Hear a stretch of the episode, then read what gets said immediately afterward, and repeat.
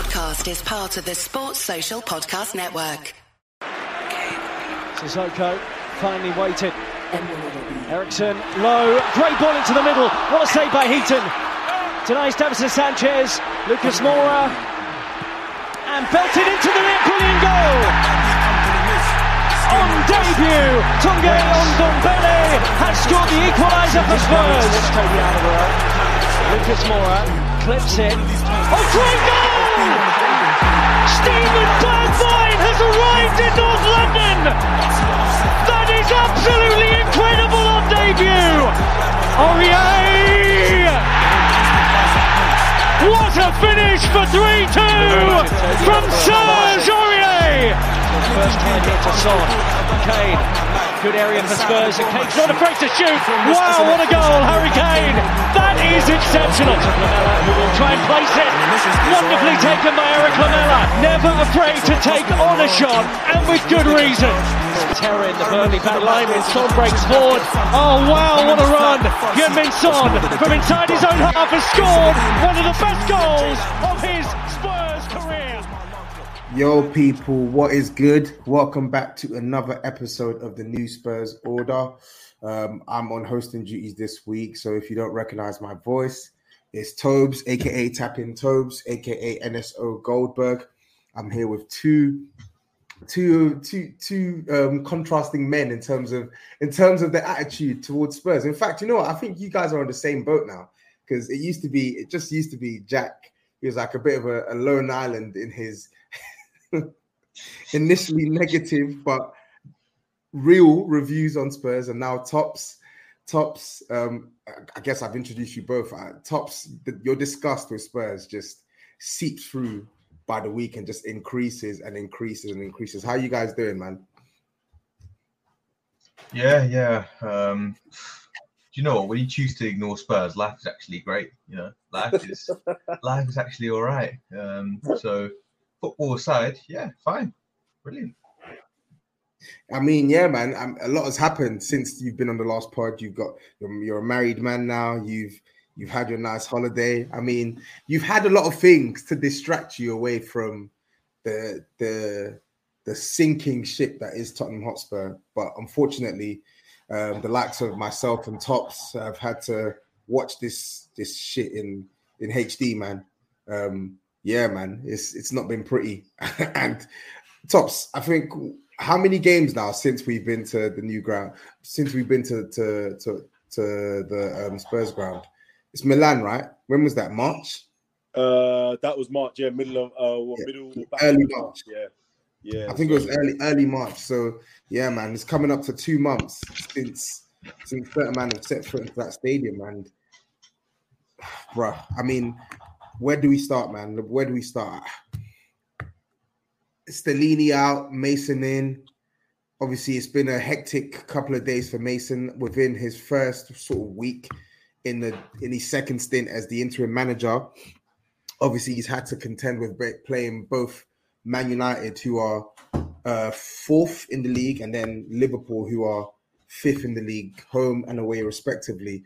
Um, not the easiest sort of entrance to his second stint in the job. Obviously, we know how the Man United result panned out, but uh, I guess let's let's actually let's talk about thoughts like heading into the game. Like I know obviously the game's a couple of days behind us, but what was the general perception heading into this match? Did you guys have any relief, optimism, um, any sort of? Were you looking for anything different from Spurs, from Mason? I, I want to hear the gist, man. Talk to me.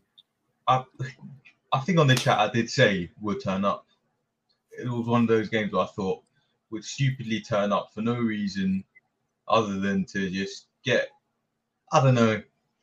I just thought I just had a little gut feeling that we'd actually just perform to some degree, and that you know it will probably be for the worse for us because at the end of the day, we tend to perform when we don't need to, and when the pressure's on, that's when that's when we of buckle and us actually turning up is not good for us because at the end of the day it will, it will allow guys like Ryan Mason to you know be be a manager that people might be encouraged to see in le- next season. So I had a feeling we were going to always do the wrong thing, which is you know losing, but then winning or drawing at least or putting up a good performance again for me isn't what I want to see because we're going to have this guy's manager next season.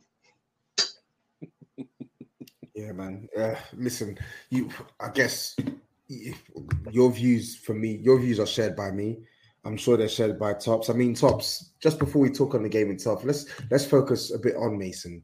Um, he showed us some good things. I can't lie. He showed us some good things against um, against Man United, Uh, but I feel like when the bar was so low, doing the bare basics will almost get you in the graces of a, a lot of Spurs fans now. By the bare basics, I mean simply coaching this team to be able to attack. I think he's getting a lot of plaudits and rightly so for Spurs being able to create chances, etc., etc. But it begs the question: Should it be difficult for for a squad with the talent that we have up top to create chances? No, like I mean, to answer your question, frankly, absolutely not. I mean, we're to, we're talking a, a team that is really full of uh, fully lots of fully fledged internationals, guys that have played at this level for a long time. And to be honest with you, if we're being real, lots of these guys, you know, you can probably say it's a mixture of players downing tools or systems or tactical setups, basically not allowing us to play in the way that we want to. Um, I do think that like I have nothing against the guy. Uh, I actually feel like when you listen to him, I think he speaks very well. Um, he clearly has, you know, he's done everything by the book. He's basically been a, a some level of coach in the academy, and now amongst the last sort of uh, three managers in Jose, in uh, Conte, and Stellini. So you know he's put in some some yards, and he clearly has a rapport with the players because for the last two managers that have been sacked, well, uh, you know, he's been given the opportunity to kind of just lead the team in um, their absence. I do still feel that uh, this isn't kind of someone that I think is is kind of big enough to galvanize us as a, as as, a as a club. I, I, I kind of feel like um, where he is in, in his managerial career, managerial career, he probably needs to take on a smaller job um, and maybe in the championship and see where that lands. You know, to get some proper minutes under his under his belt. But I think for now, um, I can't fault him. Like I feel that he cares. Um, you can see him on the sidelines. Um, he has set us up in a way that is allowing us to create more chances. We're actually seeing a bit of a better output in terms of uh, positions um, and chances, position taken up and chances created by people like Son, people like Perisic. Um, you know, Yeah. even on uh, the midweek game against Man United, Kane was almost given a role where he kind of allowed the game, really took the game by the scruff of the neck, and we Yeah. allowed ourselves to push ourselves, or almost to to drag ourselves out of that two 0 sort of deficit to a point where we could almost have won the game. Um, Yeah. You know, I am still a little bit skeptical on, uh, but honestly, like clout. I think like in pro football at this level, it, it does carry some weight. And I also Yeah. kind of feel that like a little bit thing that I've been, I just a little bit not worried, but I've been like, hmm, are some of the substitutions he's made. But again, that that you know that that comes with uh, long term management experience. But for now, yeah, he's doing he's doing um, as best as he can do. But then, uh, uh, bro, how's he gonna do any worse than the man before him? Like, like I mean, he's Mm-hmm. taken us from a minus five to zero or to one. Like that's literally where we're at, and that's not even an exaggeration. Yeah, no, you're right. I mean, when when you get stonked like five or six one, lose to Bournemouth, um, drop points against Southampton and Everton. I mean, the only way really is up. Like the only way really is up. But however, you're right. I think considering the circumstances in which he's walked into, I think he deserves some credit for um, being able to at least get Spurs doing some of the basics that you expect of our of a side with the players that we have in our squad. So I I literally echo your thoughts. I echo your thoughts on the concerns around the sentimentality and clout with him in this job and the temptation to sort of keep him in this job. I echo your thoughts on the inexperience with the subs, which we'll touch on as we as we deep dive into the game.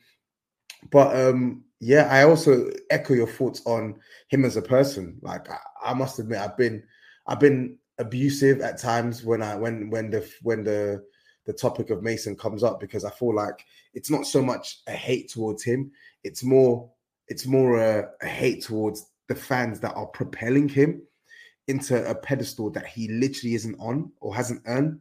And it really irks me because in my head, I'm thinking, why are you speaking about him like this? Like, what has he done for you to speak about him like this? Sort of him being one of our own. It just doesn't really make any sense. And like Top said, you got to earn your chops. Don't care how talented you are as a person.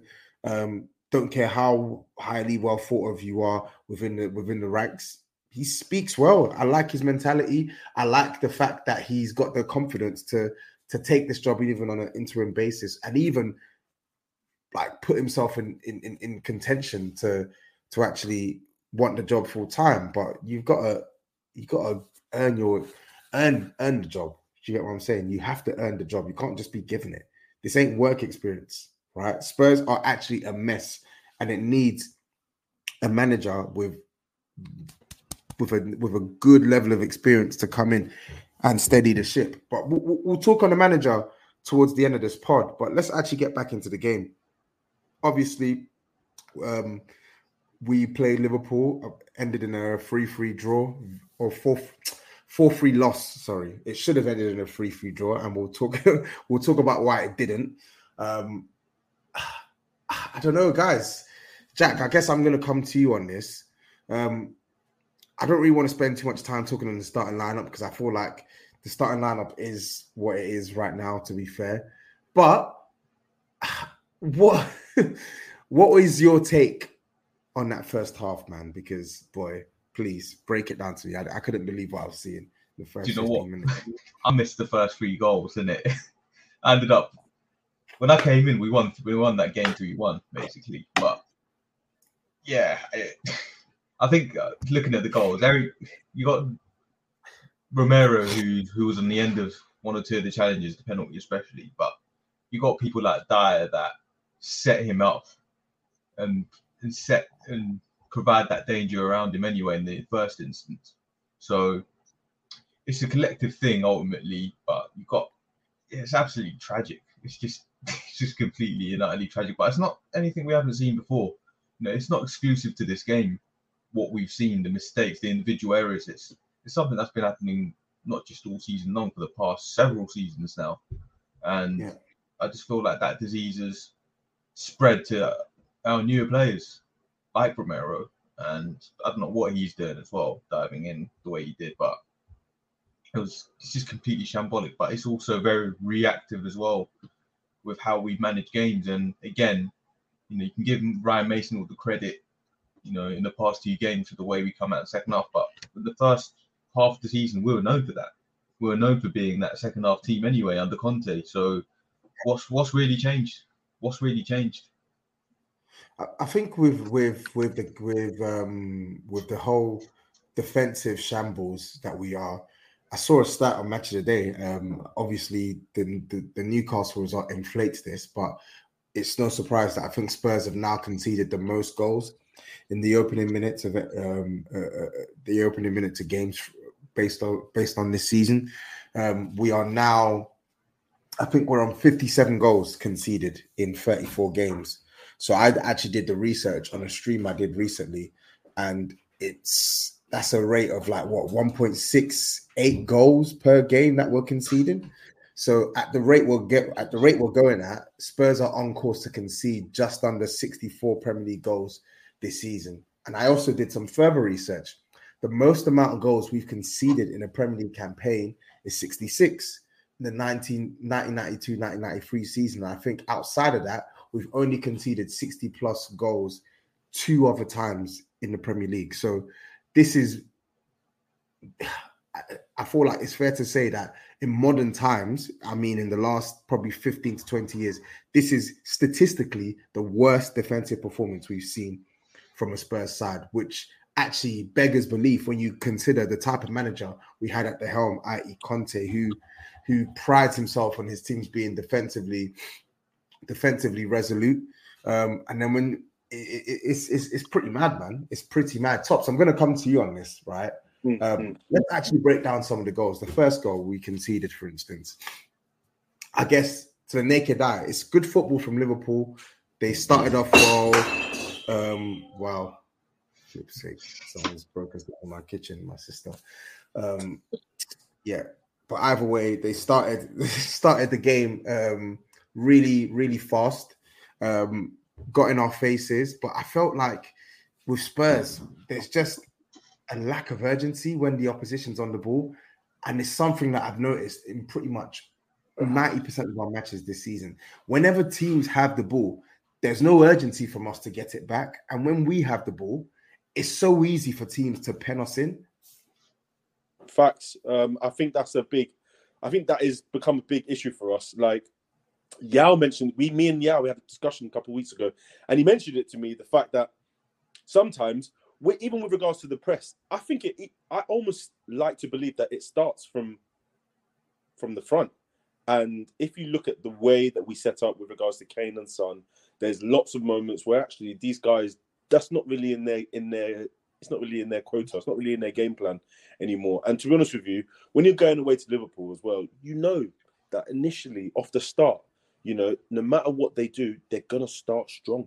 They're going to start strong because they're going to try and get an early goal here or there, and you have to kind of be kind of be prepared for that, whether or not you match them with fire with fire, or you have to be at least defensively sort of resolute to be able to withstand that.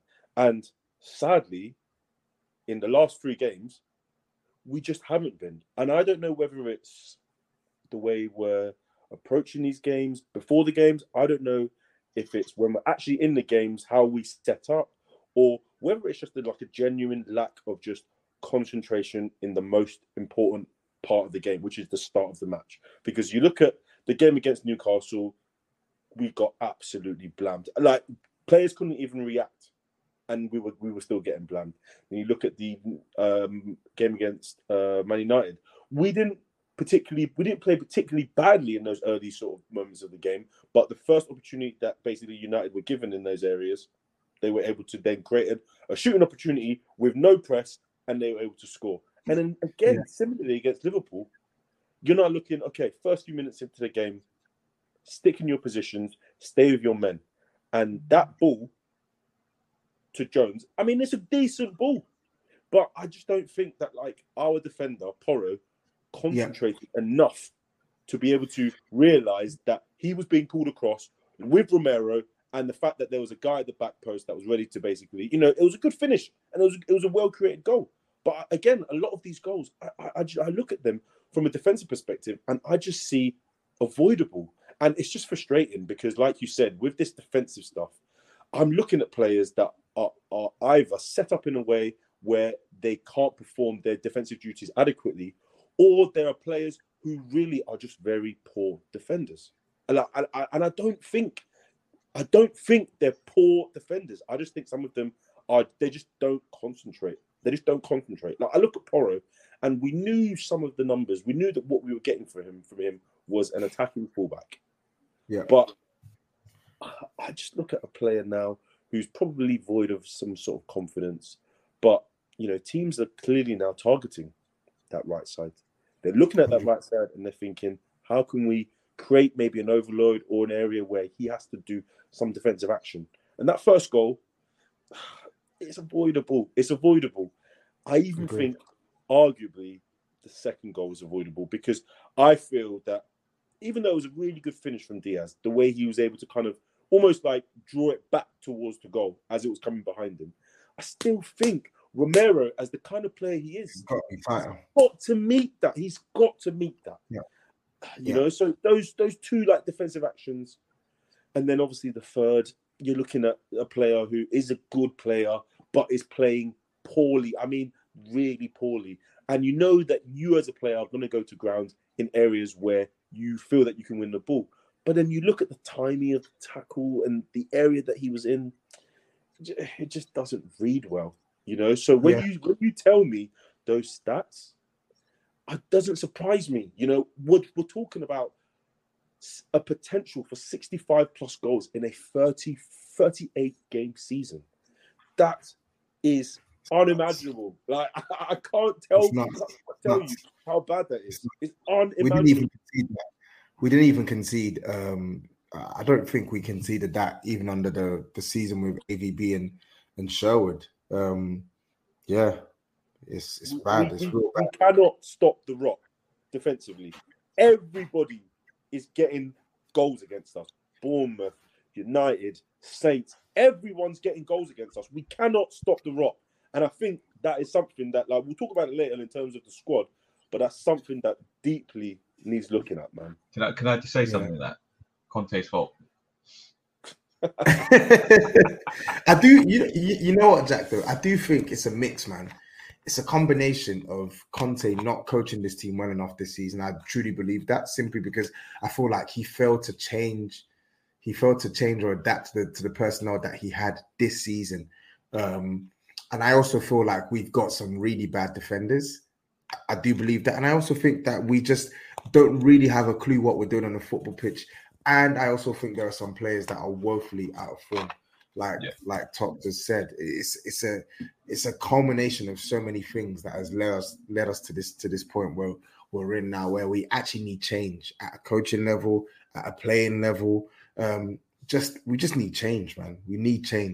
But, but, I think I wanted- that, we've needed Yeah, that go on. for a long time, though. So, regardless of, I agree. I think Conte's lack of proactive approach hasn't helped the players now. So the players aren't used to playing playing on some level of a front foot, and they have to be reactive. They've always had to be reactive since um, the season, but that hasn't helped either way. But like you said, or like you were about to say, before I interrupted, um, it's, it's everything. Everything would need to change before him. So Yeah. I feel like any manager that came or, or will come needs to be given the right resources and the right platform to implement his style of play successfully. And when we just haven't given given anyone that, even Jose, who we berated. So I think we're just gonna have to wait for wait for a very big long term change to, to come because it's not going to come in the next season or two. Yeah, no, it's it's a fair point, and even just zeroing in on on some of the goals as well, right? Um, we can talk about personnel change, and of course, absolutely. But one of the guys who I feel has to go, has to go, no matter what, is is Eric Dier, man. For the second and third goals, obviously Romero will cop the flack, and rightly so, because he's meant to be our best defender. And in these moments, I feel like he can do, he he can and should, he has to do better. And he's he's got he's been criticized all season by by the fan base, and rightly so. But I really think that Eric Dier hides behind Romero Romero's faults in in both these goals. The second goal, it, um, Gakpo gets in behind Dier. It's Dier that vacates his position, lets Gakpo run in behind him, squares who squares it to Diaz for a really good finish. I must say, really good finish from Diaz. But the third one flies out of his position like a ball in a china shop, and just completely clatters into Mo Salah, leaving um, Romero and Gakpo just there, empty space. Obviously, Ro- Romero with of blood goes down and shouldn't really go down, and we can see the third. And it's just, it's just poor, man. It's just really, really poor. And we're never going to prosper when we have guys who are taking these decisions on the football pitch. It just doesn't make sense. Absolutely, absolutely right. Like, you know, I, I, think I've said on this pod enough what my feelings are on him. Like watching him on the weekend, he looked punch drunk. He just looked like on the ball, didn't look confident. Uh, off the ball, positionally, defensive actions, recoveries, he just looked all over the place. And it's just like we're now seeing more and more performances from this guy where he's actively giving up positions that are detrimental to the team from a defensive perspective. And it's just like, I was thinking about it today and I was looking at the squad and I was actually thinking, man, we actually need two centre backs. And when I say two centre backs, the reason I say so is because I don't even think at this point he's worth even giving a new contract. But I think that we need to now maybe based on what Romero is as a player, as a player, if we play in a free, we actually might have to employ Romero as a central centre back now. There's no way I can see that we can start any kind of defense with two other guys who we need alongside Romero when he is the guy the guy that has been in the, he's been playing in the Premier League and has been playing probably at the highest level of, of our defense. And I actually feel that like his game suits the position that Dier sort of plays because even though yes he is very rash and whatnot, he does does somewhat know gauge position quite well. And when he needs to make that final sort of last ditch tackle, if he needs to make it, or he needs to make that front press, he makes it well. Plus, he's an excellent but, he's an excellent ball player. But you know what it is though with Romero though, I think if you if, if you're playing a back three and you're the center center back, you're the one who sort of sets the tone. You lead. You you basically direct the back line, and I, I just don't really see those qualities in Romero. I feel like he's someone who needs to be told what to do. He's really good at what he does, but he's someone who needs to be told what to do. Do you get what I'm saying? And I, no, no I don't I, think I, I, absolutely, I absolutely hear it. It's just that you know, like uh, I even thought about this guy as a as a squad member, but I think it's time. I actually think it's time now. It's yes, it's, it's, time. I, I don't really want to go on about it too too long with him because I'm just seeing performances after performances where he's letting his teammates down, and even his own actions, they're just not at a level that we that we require at this point anymore. They're just not at a level. They're not at a level. Mm. Like uh, it's a, it's about partnerships at the end of the day, centre backs, and you can have two good defenders forming an amazing partnership, and you can have one top defender and one decent enough defender that can still perform just as exactly. equally a good partnership. Exactly. And I think, yeah. and I, I'd say I'm more inclined to agreeing with Toby in the sense that Romero is not a leading presence. Romero is not a commanding player who has that has to have those leadership qualities to to sort of assist um, his fellow centre back. He's the one that is the aggressor and the one that the one that, like, like I've said, needs to be told what to do, and he needs to be told a lot of the time to just you know slow it down, calm down a little, a little bit. But you know, I think what VVD when he came in, him and Matip, um, or whoever um, whoever he played alongside, you know, the part it changed the complete dynamic of the team when um, Klopp started winning trophies. So yeah, I think having Romero, I don't know what to do with Romero in, in the sense that I'm not comfortable with him in the back two. I'm not comfortable with that idea at all. But also in the back three with him on Porro's side, I think that's still a bit concerning as well. Someone's got to really cover that defensive midfield position has to really do a job covering that side as well. So it's a tricky one because we do need two centre backs. Ideally, we need three um, but that's not going to happen. So goodness knows what's going to happen next season and the seasons after. I think he can play in the four, but I think he just, yeah, I, I really think he can. But I, I get why you have the concerns because just because of the performances he's put in this season. But um, I think moving on from the goals we conceded uh, and our defense, let, us actually talk about some of the positives that we, we we had in this game, right? Because in the end of the day, we did score three goals from 3 0 down to to come back. Um, I, I would like to think the first goal was a nice little bit of play, man. Nice little bit of play involving, really yeah, involving Perisic, who touchwood the last two games. I think he's actually been bright. I think he's been diligent in his defensive duties, and whilst his crossing was a little bit hit and miss against Man United, his overall game wasn't bad. Um, and I felt like Liverpool. I think he did. I think he did okay on that left hand side. Um, what did you guys make of the first goal and even the second goal as well? Yeah, no, I I've, i thought the first goal was was actually really well. It was a really well made goal in terms of uh, we we were quite even though you know it was three 0 and you, you would think that these guys' heads would be on Pluto but actually they kind of played from the back quite calmly, patiently, a really nice interchange in the middle, which then was able to, which was which, which finally came to Skipp, who played a really sort of really good timed pass um, into uh, Perisic, who honestly, uh, you know, that quick dribbling action and actually decision pass to uh, to send. Talk about how he mangled Van Dijk's legs. Send Van, Van, Van Dijk he, into the. He turned, he turned Van Dijk into Superhead. But then you know to, to also do that and to deliver a accurate assist to you know Kane in the middle, I think it was a, it was a really it was a really good goal. Um, and honestly, if I'm thinking about the way the first half went after I watched most of it back, it was the only real positive in the game uh, for the first half for us, really. So that kind of gave me some sort of positive uh, feeling. Uh, I didn't really know what to expect coming in the second half, but um, what did happen in second half, I was somewhat impressed with. Uh, I liked a lot of the positions that we were taking up, especially in the first half. I found that Trent was moving almost like an inverted fullback, the way these fullbacks do these days. Um, and he really had lots of free reign in that first sort of half. But the second half, the areas that we were taking up, especially on his area, on his side, were just forcing him to basically go back and be a defender.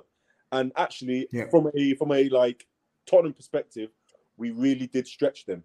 Uh, we we were we were getting into positions that was uh, forcing Konate to really be on his game. We were getting positions that were pulling that was pulling Van Dijk out of position.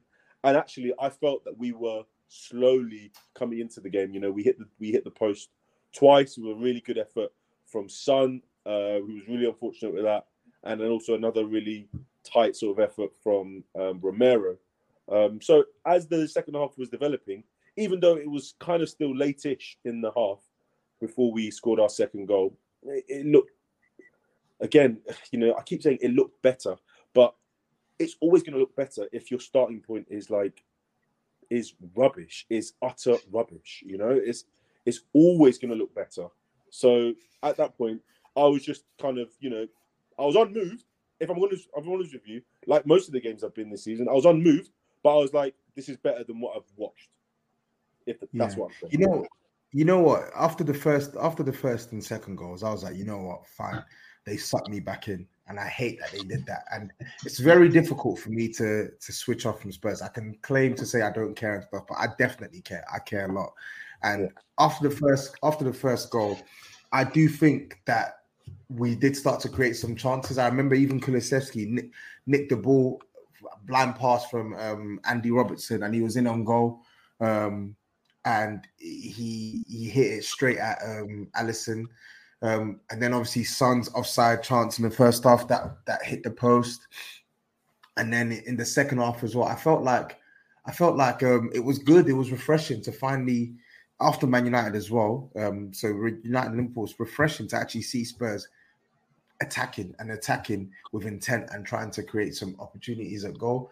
And I feel like Romero um, showed the good and bad parts of his game. I felt that pass, calm, composed, picks up the ball. I, I- don't really know why Liverpool weren't putting any pressure on him, but he's allowed to take the ball like basically just beyond the halfway line.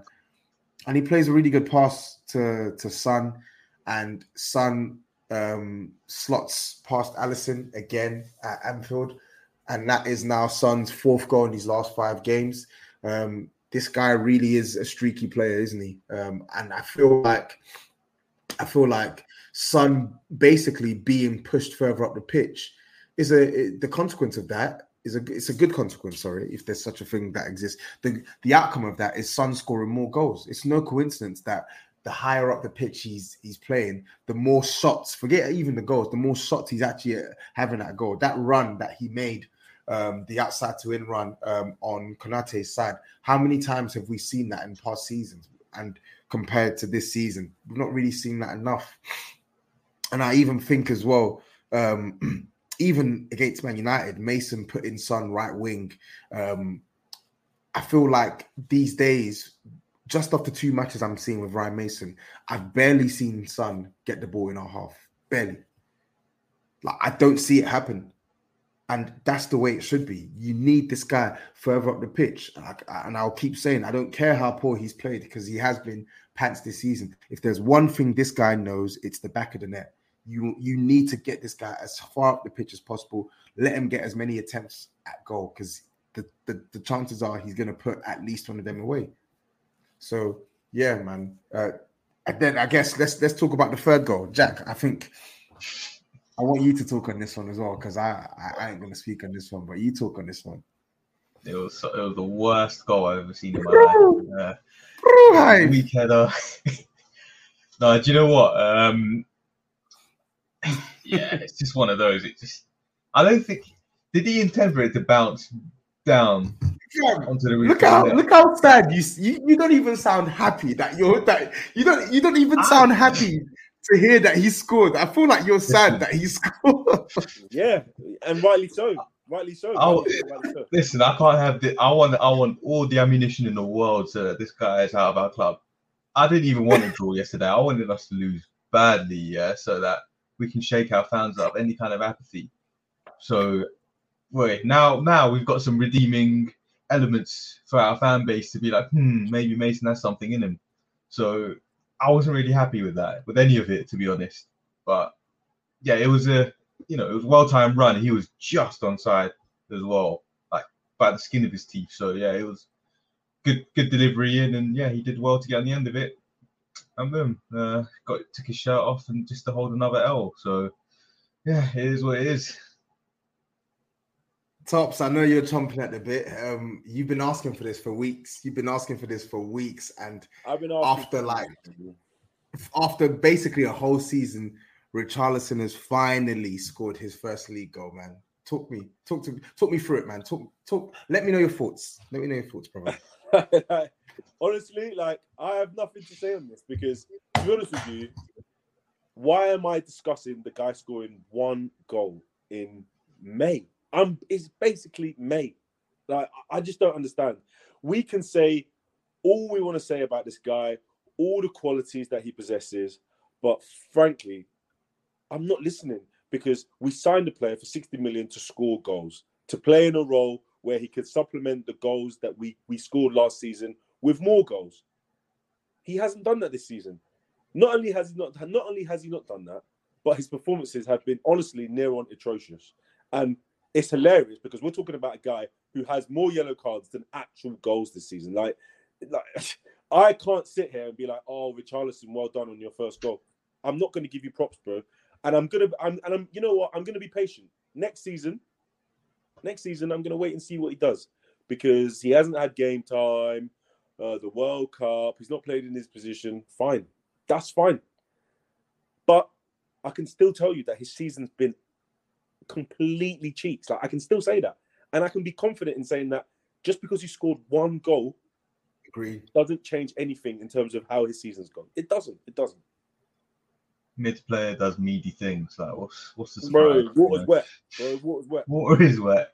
You got you got more patience than me though. I'll tell you that because he can he can he can be a you know probably third or fourth on the list to go the season as well. Uh, Maybe not maybe not that high. No, man. Like, I'm, like I don't know. I, I just don't feel confident because he's played at such a poor level this season. Like, I've watched games of him. I'm just like, before, before when I watched this guy, I was like, you know what? The off the ball stuff, yeah, it's moving me. We need someone like this because Kane ain't doing it. Son ain't doing it. Kulusevski's never really been known for it. But then the game against Sheffield United, I saw things that I didn't I didn't like that day. And ever since then. Ever since then, I've seen performances which have been really abject, touches really heavy, movements, uh, runs in the wrong areas. Just just looks like a player who just doesn't knows know knows what he's doing. And it's just like, if you want to pay this amount of money for a player, it's like anything. What's my return on investment? Can I get can I can I get five goals and assists? Probably can't get that. Can I get ten goals and one assist? I'm not getting that. All right then, maybe no goals and assists. Can I get some good performances? Something that I can look back on SofaScore and say, you know what? All right, he was unlucky. I can't even get that. I can't even get that. So for me, I'm sorry. I, I really wish I could give a positive review on this guy, but everything that he's done till now, you know, it's it's been so poor that the one goal that he's picked up, you know, it's, it's a goal. Congratulations to him. He's got a league goal for, for Spurs. But then it's just like, okay, like question to you guys. Do you think, based on the timing of timing of the goal and the way he scored, was that celebration over the top or was it right? I think it was right. I- I I'd think say it was I- right. yeah. Yeah, I agree with Toby. I think it wasn't. I I think it was Yeah. kind of warranted considering Yeah. where we were. So um, you know, as much as I criticize him, that's kind of fair enough. Exactly, and and, and similar, similarly, as much as I disliked him this season, I thought I thought this was the perfect kind of moment to vindicate yourself against a team that you don't like, against a team that you used to play for their rivals, and for it to be your first goal. But then it just annoys me that this is what is now transpired because not even not even 30 seconds later, we go and lose the match. Everything this guy seems to be involved in this season is just it, it's it almost it feels laughable. Yeah, man. When it when it rains, it pours. Honestly, but uh, listen, I'm I'm I'm happy he scored his his first goal. I'm not obviously happy this season, but I'm happy he scored his first goal. And, and like I said to you in the in the touchline chat, I genuinely believe that with consistent game time in a in a in a system that can actually get his strengths highlighted more than his weaknesses, I think this guy will score goals for Spurs. I, I genuinely believe that if he is kept right. But let's let's let's obviously talk about the fourth goal, man. Um, we have to talk about the goal he conceded. Great finish from Diogo Jota, but my word, man, this Lucas Moura guy. Um, this is the second time in the space of a like a month he's come on, and he's cost Spurs. Like he's literally offering Spurs the reverse, the reverse of what a super sub is meant to do. He's a stinky sub. He's literally a stinky sub. He's coming on and he's giving teams the result, bro. It doesn't even make sense. Um, who wants to talk on this? I, Jack, you can probably speak on this, man, because I think you at this point you have to sort of you, you can't just blame Lucas Moura. You actually have to blame the, the the the staff, the coaching staff that are allowing this guy to come on the pitch and and, and get minutes, especially in the wake of news that um Mundle potentially is off to Anderlecht. Uh, there are players that haven't even had haven't even had many starts or many minutes, and yet Lucas Moura, who is leaving the club in like two months' time, who's been injured for the majority of the season, is is getting minutes ahead of you. Like, what type of message does that send? Yeah, I, I won't blame like Mason for that. I think when you when you got to throw the kitchen sink, sink at something, you got to go all out. But yeah, if it, the issues are before him, and I think that having him at the club for the past few seasons is still ordering. We've kept players. We have this habit of keeping players too long. I think Lamela is prime example. Winks, and we still got a lot of these guys in our team that are still there. So, yeah, how this how we've still kept this fascist in our team is still mad to me. I I, I don't even. Like, the one thing I'll agree with Richarlison on is, as opposed to Lucas Moura, is is his political views because that guy. If I speak, man, if I speak, but I will say also the, you know, actually, I, I was going to call out the the entire team for not, you know, dropping back deep enough, but I can't even say that. That that is entirely Lucas. It's on him. It's on him, and he's that such a bonehead. And did you see the nonsense that um Jenas was was spewing out as well?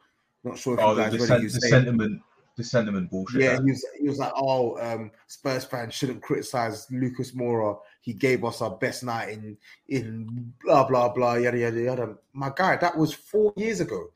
That was four years ago, and his only good season at Spurs. Yeah, he's gonna be he's gonna be remembered, but because you've done that doesn't mean that you can just play crap for the rest of your time at Spurs and and cost Spurs in the game. And you're, you're t- talking to me about Champions League. How is that relevant now?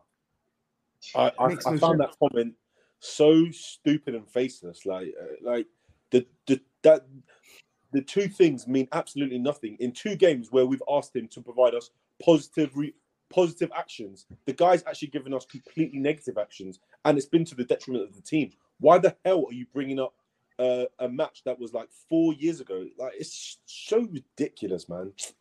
I don't know, it's man. Crazy. Whatever. It's crazy. It's crazy. I don't know what Jenas is on, man. I don't know what Jenas is on. Like, I, I, I am actually going to disagree with you, Jack. I, I, think you you can give Ryan Mason some stick for that sub, and uh, it's a double edged sword, right? Because I rate the fact that Ryan Mason he's actively making changes in these games to try and get Spurs um, to be more of an offensive threat. Like he he went to the back four against Man United. Um, Spurs looked potent brought on Danjuma, brought on Richarlison, no, sorry, brought on Danjuma, brought on Kulusevski, etc., etc. Um, but I, uh, the reason why it didn't make sense to me is because Pedro Porro actually had a good second half, and he exactly. was a growing presence in the game. And right. you're already playing a back five. That's a natural right wing back. it just doesn't make sense to put Lucas Moura there. It just didn't make any sense to me. Yeah, that's fair. Yeah, regardless, I think that that option shouldn't have been there in the first place. It's probably my You're right. You're right. They should have terminated this guy's contract, man. They should have terminated his contract. Obviously, send send that brother, send that hard N, send that hard N word back to back to flipping what, what's it called, Sao Paulo or, or Botafogo. where- Manaus. Man, Manaus, yeah, send him to Manaus, man. You don't even deserve Sao Paulo. Send that, send, Send him that to the jungle. Manaus. Yeah, man. Let him, let him the go in the rainforest. jungle with the with the jaguars and stuff, man. It's ridiculous. It's But by the way, um, and we got a player that's just become a Serie A champion just now. Um, yeah, I've seen, I've seen. minutes. And, and Ndombele, and Ndombele is officially um, a Serie A champion. The, the Tottenham curse continues, man. What can we say? Eh? What can we say? but guys, let's um let's finish up on um some manager chat, man, because obviously the rumor mill is is is, is turned once again this week. Um, the Telegraph, the Dutch, the Dutch newspaper, obviously they reported that Arne Slot apparently interviewed for or has been invited to interview for the Spurs job, and also that Spurs are now targeting Xabi Alonso as their number one pick. Um, but then Dan Kilpatrick also said today that Spurs have now completed their due diligence on their manager search, whatever that means. I don't know what that means. So yeah, wh- what do you guys what do you guys think um, of those names that I've mentioned, and h- where do you see this manager, um, this managerial search ending with? Uh, I mean, I'm I'm not really sure. Um, well, I don't know. I'm not really sure because, first of all, um, with there being no sporting director, director of football, we're in a situation whereby you know the process has been completely left to uh, to Daniel Levy, and I think this other new guy, something is it Richard Munn or something like this? I can't remember his name. Um, Something, yeah. So at at- this point, uh, you know, we're we're just hoping that uh, they're taking enough um, leeway with regards to well, leeway and patience with regards to this process, because to be honest with you, um, you know, the decisions that have been made in the last sort of two appointments, just you know, it hasn't worked. It hasn't worked, and uh, we're arguably in what I would say is probably a worse place off in terms of the playing squad uh, the team playing style. Um, so it has to be something that you know I, I can kind of hear it with this due, due diligence sort of um, angle, but I also do feel that like um, it's very important to make your moves. I think uh, quickly and effectively, so that you have prior sort of time to plan and prepare. Um, I remember as far back as uh, United getting um, you know, Ten Hag. Uh, they were in a situation where they didn't know who was going to be the manager, but they managed to sort that out before the end of the season, and then that allowed then Ten Hag to start positively in the preseason. Uh, obviously, it's a very interesting one now because you have all these different candidates. You have this compensation issue, which Bayern are trying to draw out with Nagelsmann if it's happening. You have Arne Slot, who's you know only been managing for two uh, since 2019 um, and is still, you know, heavily involved in their season um, this year. And obviously, uh, as Xabi Alonso, who's like a new-ish manager. I'm still not 100% sure about him from a tactical perspective, but he's got them into the last four in the Europa League. They're going up against uh, Roma in this in the semi-finals, and he staved off relegation and got them back into the sort of a midish table, I think. So, I mean, I don't think it's like terrible options. I'm not so I'm not so keen on Alonso because I don't think uh, he's managed enough yet. Um, and I think he was only before this job, he was only the manager uh, for the Real Sociedad B team, I think, from what I can remember. So uh, I think I don't really. I would prefer there to be other managers who were a little bit more experienced. You know, I'd even go as far as saying someone like Amorim or or uh, or Kompany. But then I, I just think personally, we should be making, you know, worlds move for Nagelsmann. I, I just don't understand why it like it's such a clear, it's such a clear option in terms of someone who is clearly a coach. Um, like he's a neek. He really is about the details, and that's something I think we've really, really missed. I think uh, from a footballing perspective, someone who focuses on the nitty gritty, the little stuff, which can help improve players. Which I think the last person who was able to do that for, for us as a as a coach was Poch. Um, also, the ability to work with young players, and also to be someone who plays somewhat progressive, but has some tactical flexibility, which obviously, like we all know, with Jose, with Conte, pretty much was wasn't there. So, in my opinion, I still think that we should, should be trying to make things work with that.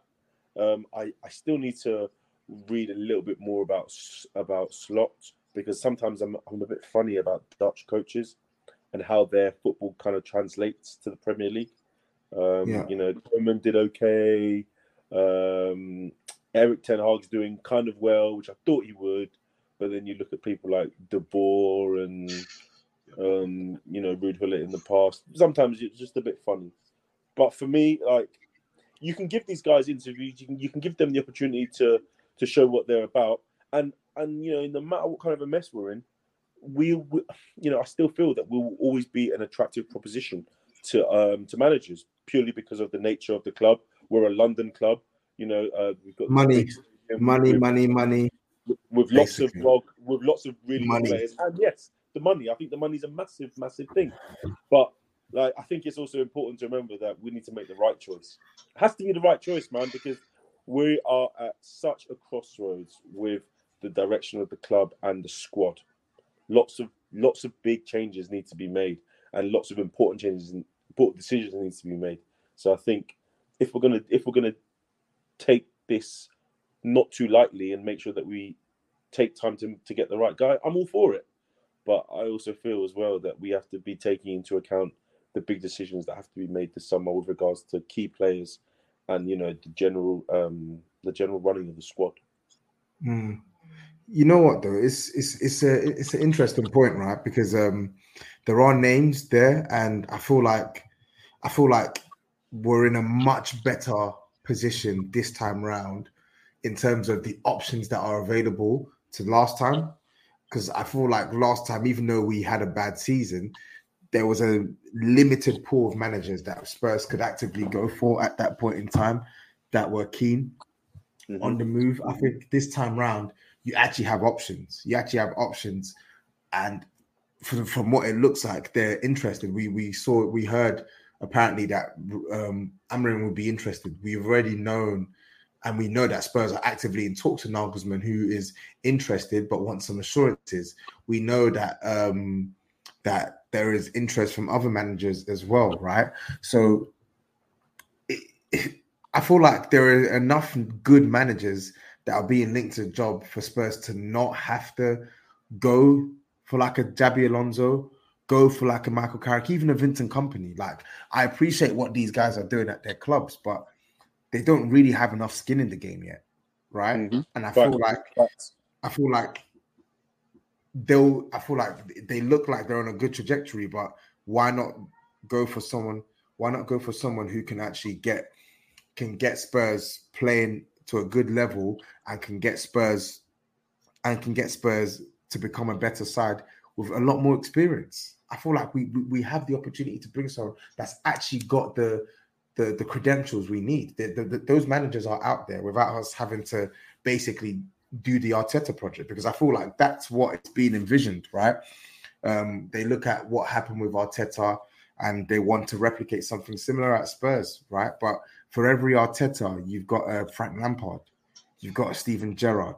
Genuinely, you, I'm not even trying to take the piss. You do, you you do. You have a Steven Gerrard, you have a Paul Lynch, you have you have some of these managers who make such a big jump up without having that base level of experience at a top flight league and it doesn't work. And I'm not necessarily saying that that's that's how it could end for Vincent Kompany or Carrick, but I would rather someone who's already been around the block.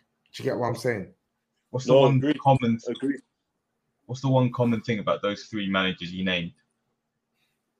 They're all English. What? English, yeah. They're all English. Avoid that at all costs. I think is probably the first Yeah. first thing. So get Ryan Mason out of that picture ASAP.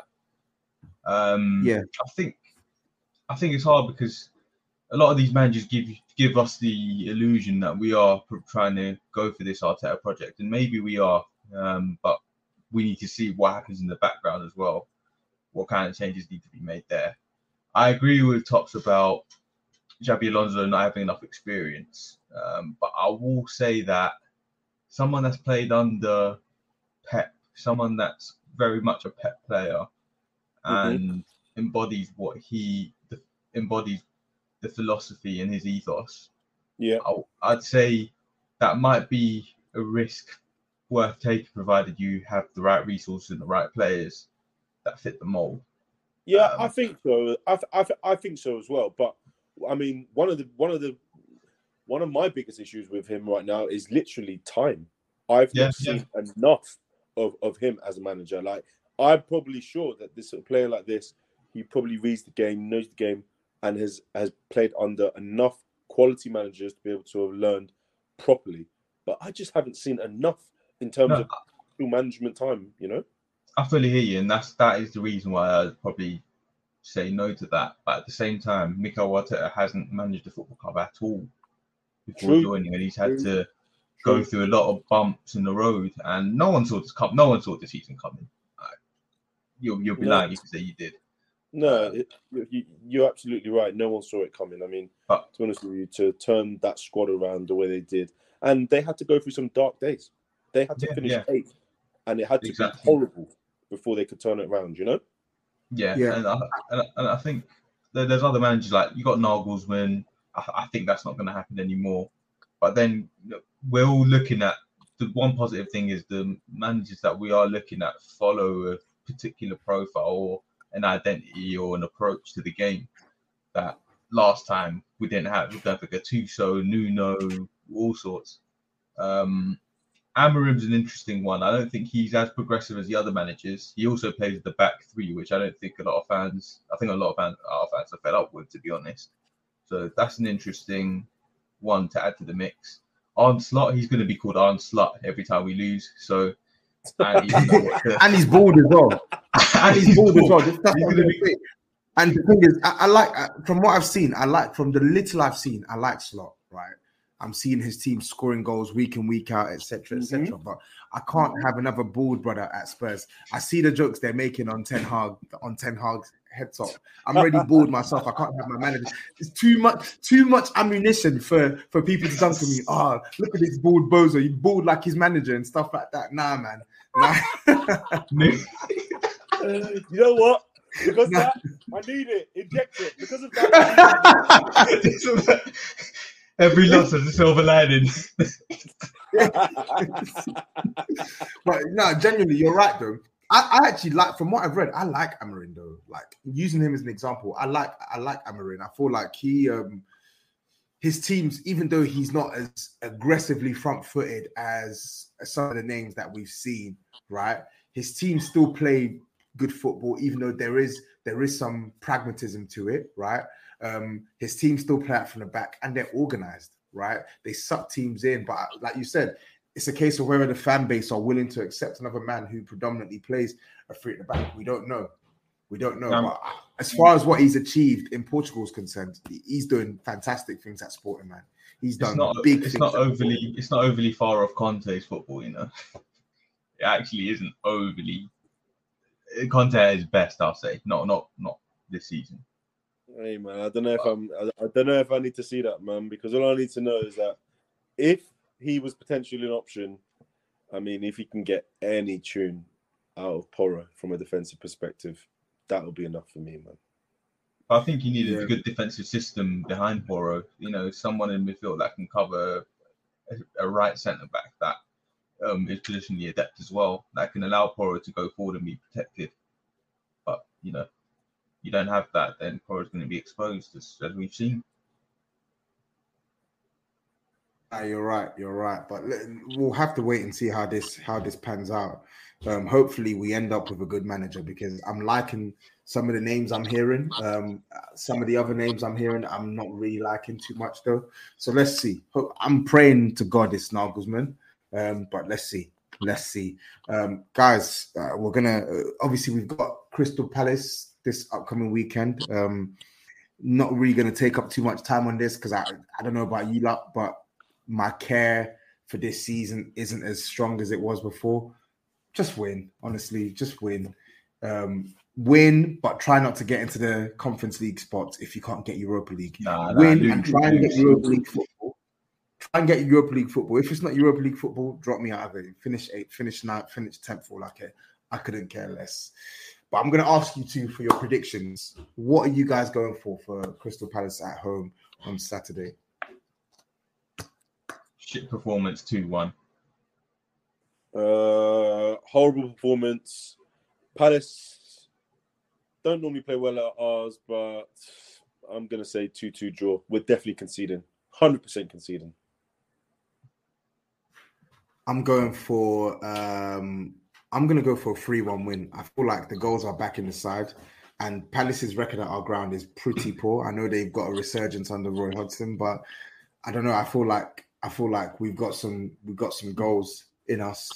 Um, so yeah, I'm gonna go for a three one win.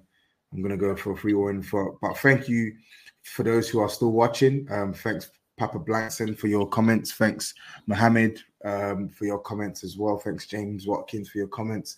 Um, thank you guys for tuning in. Um, this has been the New Spurs Order Pod. Make sure you check us out on all socials. Um, yeah, New Spurs Order one word on Instagram and Twitter. Touchdown Fracas on one word on Instagram and Twitter. But yeah, we are out. Take care. Peace out. And Enoch out. On debut, Tanguy Ndombele has scored the equaliser for Spurs. Lucas Moura clips it. Oh, great goal! Steven Bergwijn has arrived in North London. That is absolutely incredible on debut. Oh yeah! Sports Social Podcast Network.